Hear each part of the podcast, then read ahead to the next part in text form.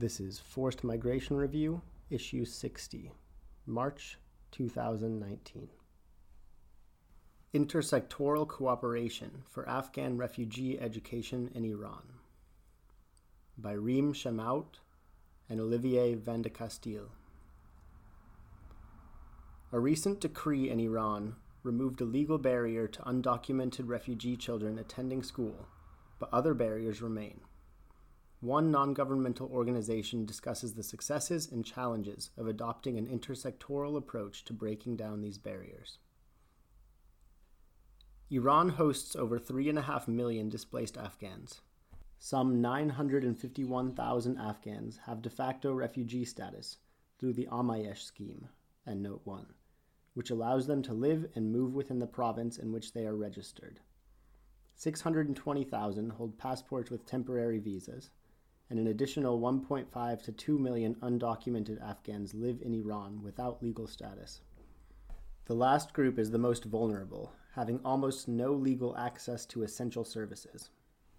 The Iranian government has always granted documented refugee children access to the public education system, but children without documentation did not have the same privilege until recently.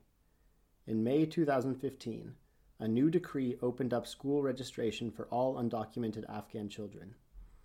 Their families can now apply for a blue card, the education pass that facilitates school registration for their child.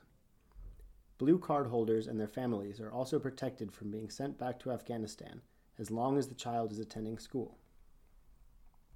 This change in policy is a real breakthrough for refugee education in Iran, and there has been a considerable surge in student enrollment numbers. However, the decree only removed the legal documentation barriers to education. Other barriers remain. The decree has put additional pressure on an already overstretched public education system, with overcrowded classrooms and a lack of educational materials and equipment. There has been little investment in school infrastructure, and, according to media reports, 30% of schools are in poor repair and need rebuilding or refurbishing. End note 2. There's an important financial barrier as well. Many families are unable to afford education related costs, such as uniforms, stationery, and health checks. The situation is exacerbated if the school is distant and children require transportation. While recent research shows that education is a priority for Afghan parents, some simply cannot afford it. Many children work or have access only to informal education that is less costly but cannot provide formal certification that would allow children to continue their studies. The recent reintroduction of U.S. sanctions against Iran is further exacerbating the financial challenges for the most vulnerable households. Furthermore, while the decree has provided access to primary education, children find it hard to continue to secondary education. Those lucky enough to do so have few options. Higher education is only available for those who hold passports with visas. Vocational training opportunities are limited, and entrepreneurship and small business ownerships often operate in the informal economy. And finally, many of the refugees are in hard to reach areas and or lack documentation, making them harder to find. The education decree, however, provided an opportunity for humanitarian actors to identify and reach many of those families a holistic response. It was clear from the beginning that it was not simply a case of supporting families to obtain a blue card and register their children in school. A more holistic response was needed. The assistance provided by the Norwegian Refugee Council, NRC, therefore combined different practical, in kind, and training components. Most of the schools are mixed, attended by both Afghan and Iranian children. Our shelter teams assessed the physical state of school buildings and made the necessary repairs, making the learning environments safer and more pleasant. The water, sanitation, and hygiene, WASH teams refurbished or built facilities such as hand washing points, latrines, and drinking water fountains. WASH teams also delivered hygiene kits and hygiene promotion training to both Iranian and Afghan parents and children. Participating in this training brought the two communities together in an activity important to both. Our Information, Counseling, and Legal Assistance Unit, ICLA, meanwhile, provided information to any undocumented families they encountered about how to obtain the blue card. The ICLA team also provided cash assistance, which could be used to obtain documentation and therefore better access school, or to directly pay for education related costs. And the education teams assessed the school's needs, providing equipment such as desks, libraries, and educational supplies. The education team also supported the Directorate of Education to deliver life skills trainings to Afghan and Iranian parents and teachers. We had also been collaborating with a government organization, the Literacy Movement Organization. Children who required accelerated education programs, catch up classes, were enrolled in the organization's literacy and numeracy courses, accompanied by life skills sessions, and then allowed to enter formal school at the age appropriate level so that they could sit with children of the same age. This program was now opened up to undocumented children as well. Our aim is to apply a comprehensive, integrated approach that will address the family unit as a whole in order to make the home environment as conducive to learning and cognitive development as the school. An integrated approach means addressing the needs of the learning environment as a whole. Basic services such as shelter, health, civil documentation, and livelihoods are all part of the package, with protection at the core, in order to help families as much as possible to send their children to school and to stay in school. For example, helping a household to secure a livelihood opportunity for one adult in the family may ensure that a child no longer has to work. And assisting a family to rectify its legal status in the country may mean that the adult has access to a higher number of professions. Additionally, a pilot project that we ran in 2016, in collaboration with UNHCR, the UN Refugee Agency, showed that involving parents in the literacy and numeracy classes, along with their children, meant that parents' appreciation for the value of education increased.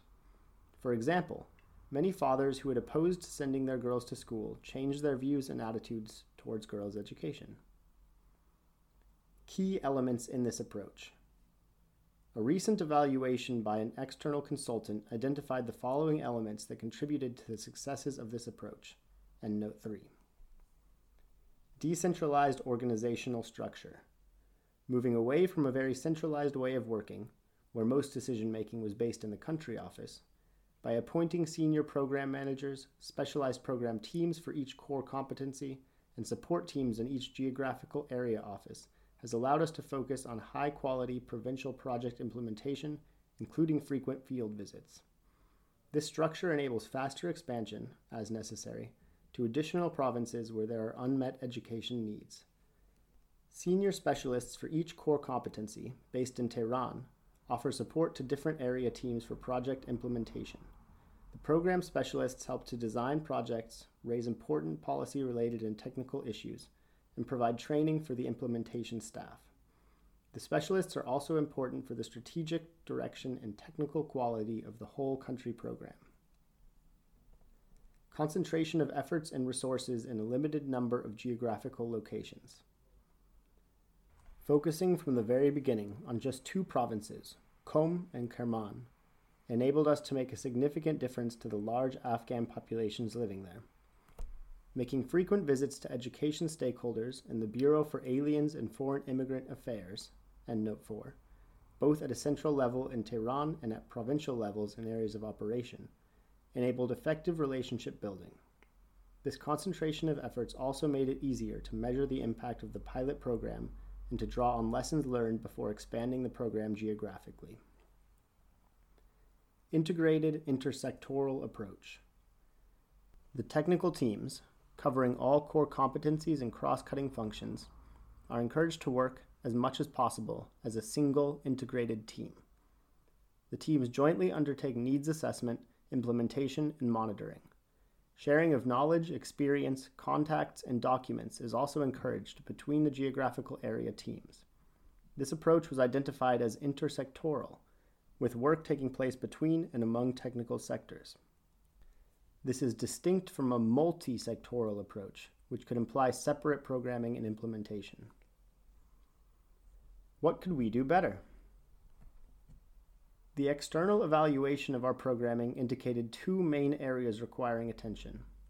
Firstly, meeting the pressing need for additional school spaces requires greater advocacy with donors and the international community to support the Ministry of Education in its endeavor to accommodate all children.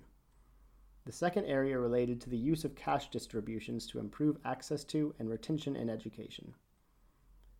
Monitoring of the cash distribution provides some evidence that families are using it towards education, yet the monitoring suggests that more evidence is needed to ascertain whether the money is being spent on education in the way that the integrated approach intended. We are currently looking into the specific use of cash in education programming and discussing possible modalities, one such modality could be introducing some conditionality, such as breaking the payments into installments with a second installment given after proof of registration in school. Another modality under consideration is giving cash at registration points at schools and assisting families with the enrollment procedure. A pilot program will be implemented to determine the most effective way forward. What challenges remain? Many barriers remain unaddressed, this intersectoral approach may be more effective, but due to the lack of funding, our ability to expand learning spaces is limited. The major challenge that the education sector is facing is the costs associated with expansion of schools or construction of new ones. Furthermore, families themselves still face financial barriers, with many relying on their children for income generation. Although developments in policy can result in considerable change, they must be accompanied by a strategy for implementation. A change in policy does not immediately translate into results. Does not mean that families are suddenly fully informed of their rights and how to claim them. Education stakeholders must adopt a systematic and sustainable approach in order to ensure that major changes in policies are effectively implemented. This could be facilitated by the ability to undertake more in depth mapping and analysis of mechanisms regarding school enrollment and registration in order to understand more precisely where the gaps lie and how to address them. Despite significant efforts by the government of Iran, the educational needs remain significant. Humanitarian assistance needs to be scaled up, and, in this protracted displacement situation, a longer term development approach is also needed, with funding to match. In the meantime, Advances like those made in Iran should be showcased in order to encourage other host countries to adopt similar policies that will help to guarantee the right to basic education for all. By Reem Shammout, R E E M dot S H A M M O U T at nrc.no, education specialist, and Olivier Vandecasteele at O-L-I-V-I-E-R dot V-A-N-D-E-C-A-S-T-E-E-L-E at nrc dot no. Country Director. Norwegian Refugee Council Iran at www.nrc.no slash countries slash middle dash east slash Iran. Endnote 1. In 2003, Iran introduced a new system known as Amayesh, Persian for logistics or preparation, to register all Afghan nationals then in Iran. The vast majority of Afghans arriving since then have not been registered for an Amayesh card. Those with Amayesh cards are granted protection, largely in accordance with entitlements under the 1951 Convention but are required to renew their status every 12 to 18 months. And note 2 Tehran Times, 26th of July 2018 at bit.ly slash capital T E H R A N capital T I M E S dash schools. Endnote 3 Talbot C 2018 External Evaluation of NRC's Education Program in Iran, funded by European Civil Protection and Humanitarian Aid Operations. Endnote 4. The main government entity in charge of refugee issues and the main partner of international non governmental humanitarian organizations. FMR is an open access publication you are free to download, copy, distribute, or link to this article as long as it is for non commercial purposes and the author and FMR are attributed. All articles published in FMR are licensed under a Creative Commons Attribution, Non Commercial, No Derivative license.